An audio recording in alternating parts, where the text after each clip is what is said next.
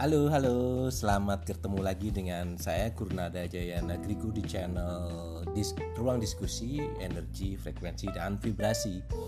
Baik, eh, kali ini kita akan bahas tentang benarkah dosa memampat rezeki. Well, ini pertanyaan klasik sebenarnya ya. Jadi, mengapa ada pertanyaan ini? Karena orang melihat banyak gangster atau preman yang hidupnya berlimpah harta, koruptor yang hidupnya kelihatan nyaman saja, dan sebagainya dan sebagainya lah ya. Sehingga wajar saja jika muncul pertanyaan-pertanyaan ini. Jadi e, pertanyaan yang kemudian mengikutinya adalah adakah manusia yang tidak berdosa? Oke kalau manusia berdosa kalau begitu rezekinya semuanya terhambat dong. Kan begitu ya? Dan ini sebuah e, ada dua buah ya. Jadi ada dua pertanyaan kritis yang e, memerlukan jawaban logis menurut hemat saya. Agar kita bisa menerima nalar gitu. Agar bisa diterima oleh oleh nalar kita jadi uh, saya ingat flashback dulu sekali waktu saya masih belajar mengaji. Saya ingat guru saya itu mengatakan bahwa salah satu yang menghambat rezeki itu adalah karena eh, dosa-dosa kita. Jadi apa yang beliau sampaikan kemungkinan besar menurut uh, saya itu karena ada hadis yang pernah disampaikan oleh uh, Ahmad ibnu Hibban ibnu Majah yang mengatakan bahwa tidak dapat menambah umur kecuali kebaikan, tidak dapat menolak takdir kecuali doa, dan sungguh seorang hamba tertahan rezekinya akibat dosa yang dilakukannya. Nah, kemungkinan besar ini adalah hadis yang di, diacu oleh beliau pada saat itu waktu uh, uh, pengajian ya, waktu saya masih kalau nggak salah waktu itu saya masih kuliah ya. Kemudian Ibnu Abbas radhiyallahu anhu berkata, sesungguhnya kebaikan mendatangkan sinar pada wajah, cahaya di hati, luasnya rezeki, kuatnya badan, dan dicintai oleh makhluk. Sedangkan kemaksiatan akan menimbulkan hitamnya wajah, gelapnya hati, lemahnya badan, tertutupnya rezeki, dan kebencian hati para makhluk. Oke, dari dua buah hadis tadi eh, jelas ya bahwa eh, sepertinya memang dosa-dosa itulah salah satu yang memampat eh, rezeki kita kalau menurut hadis itu. Baik, dalam pandangan subjektif saya terhadap pertanyaan pertama, mengapa para penjahat faktanya tetap saja mendapatkan rezeki yang berlimpah dalam pandangan manusia? Adalah satu mereka tidak lagi merasa bersalah dengan dosa-dosa yang mereka lakukan. Sehingga rasa kebaikan yang menjadi default settingnya manusia dalam diri mereka telah musnah atau ditekan sedemikian kecil sehingga tidak dominan Nah, hilangnya rasa bersalah atau guilty feeling ini membuat mereka tidak lagi merasa cemas dan takut dalam melakukan aksinya. Jadi kalau dalam tabelnya David Hawkins uh, di power versus force itu guilty feeling masuk dalam energy force ya, energi bahkan masuk dalam uh, nomor dua dari bawah. Artinya emosi rasa bersalah ini berenergi sangat rendah. Sebagaimana kita tahu, energi yang rendah itu memiliki daya tarik yang rendah bagi rezekinya manusia. Oke, ini rezekinya manusia ya. Yang basisnya ada pada rasa syukur yang secara mudah dimanifestasikan, dimanifestasikan maksud saya pada karakter baik dan belas asih yang yang dominan. Yang kedua, kemungkinan kedua adalah ketika para penjahat ini kehilangan rasa bersalah, terhadap dosa-dosa yang mereka lakukan, maka rezeki mereka otomatis menyesuaikan diri dengan perilaku tersebut. Nah, akibatnya tentu saja e, rezeki mereka tidak duduk di makom syukur lagi. Tadi kan saya katakan bahwa e, rezekinya manusia itu di makom syukur kan begitu ya.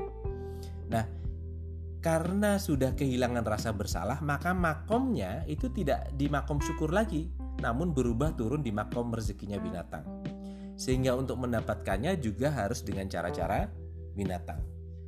Maka di situlah berlaku hukum siapa yang kuat dia yang mendapat banyak, ya siapa yang terkuat dia mendapat yang terbanyak, saling sikut, saling jegal, saling bunuh, otot menjadi lebih dominan daripada otak, saling curi, saling tipu dan sebagainya dan sebagainya. Ya khas perilaku binatang lah ya. Kan binatang itu berperilaku seperti itu untuk e, memperebutkan makanan dan kebutuhan seksual kan begitu ya. Di dalam dunia binatang itu siapa yang kuat dia yang yang menang. Kita lebih mengenalnya sebagai hukum hukum rimba betul sekali. Nah yang ketiga e, menurut saya adalah karena rahmat Allah jauh lebih besar dari murkanya.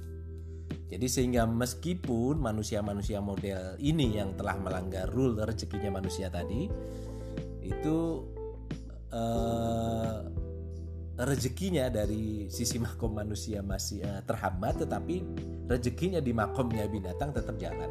Jadi Tuhan melalui mekanisme semestanya tetap memberi rezeki pada mereka namun dengan cara yang berbeda, yakni dengan cara-cara binatang ya sesuai dengan perilaku yang dominan yang ada pada rasa-rasa mereka uh, pada rasa-rasa yang mereka akses tersebut. Nah, kemudian menjawab pertanyaan kedua. Adakah manusia yang tidak berdosa? Kalau semua manusia berdosa, kalau begitu rezekinya terhambat. Kan begitu ya? Oke. Adakah manusia yang tidak berdosa? Saya rasa nggak ada ya. Kalau semua manusia berdosa, kalau begitu rezekinya terhambat semua dong. Iya, dalam pandangan subjektif saya tentu saja tidak ada manusia yang tidak lepas dari dosa. Dalam hal ini kita fokus pada rasa bersalah dulu ya. Karena telah melanggar default setting kita Bahwa kita ini punya kecenderungan untuk melakukan hal yang baik Dan tidak melakukan perbuatan-perbuatan yang tidak baik atau dosa. Jadi efek dari melakukan perbuatan dosa adalah munculnya rasa bersalah.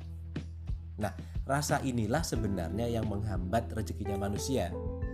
Untuk mengurangi dan atau menghilangkan rasa-rasa ini maka dalam agama yang saya anut yang diajarkan caranya yaitu adalah beristighfar. Nabi Muhammad Shallallahu Alaihi Wasallam bersabda, siapa yang menjaga istighfar, maka Allah akan menjadikan jalan keluar baginya dari semua masalah dan Allah akan berikan rizki dari jalan yang tidak disangka-sangka. Nah, dalam Islam makna istighfar tidak terletak pada pengucapannya, namun pada seberapa dalam seorang tersebut memaknai istighfarnya dan menghayati apa yang ia ucapkan. Jadi hemat saya istighfar ini mempunyai dua fungsi. Fungsi pertama adalah fungsi pengakuan bahwa kita lemah, mudah tergelincir pada ego dan nafsu yang memicu rasa-rasa yang tidak memberdayakan dan untuk itu kita memohon pengampunan dan perlindungan. Kita memang tidak kuat kuasa dan totali bergantung sepenuhnya pada Allah kan? Dan fungsi yang kedua adalah menyambungkan ego kita pada ego Tuhan. Begitu kuatnya energi Tuhan dengan hanya mengingat dan memohon ampunannya saja telah mampu membuat hati kita yang gelisah, resah dan sebagainya menjadi tenang. Jadi hemat saya sebenarnya ketenangan inilah kunci bagi rezeki untuk lebih mudah datang pada kita. Dan kalau semua manusia berdosa berarti rezeki semua manusia terhambat dong. Iya, faktanya kan memang begitu. Kalau mengikuti mekanisme semesta, Faktanya begitu. Beruntungnya kita sudah diajari caranya melalui istighfar dan mengingat Allah itu tadi. Dan yang tidak kalah penting menurut saya adalah fakta bahwa rahmat Allah itu lebih besar dari murka Allah. Inilah yang menjamin semua rezeki makhluknya. Well, uh, saya rasa sudah cukup ya pembahasannya ya. Jadi pertanyaan benarkah rasa bersalah itu memempat rezeki? Menurut saya benar.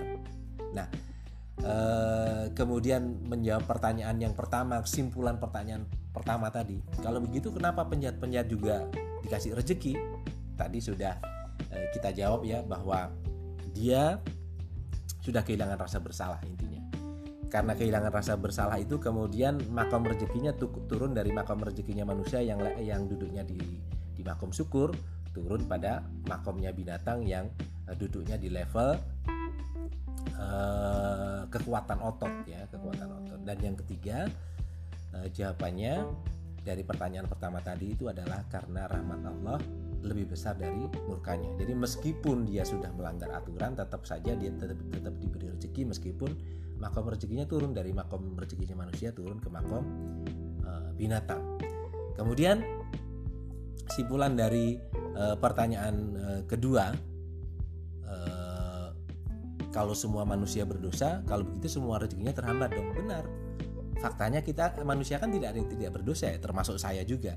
Tapi kita diajarin, ya, diajarin bagaimana untuk menghilangkan rasa bersalah atau rasa berdosa itu tadi.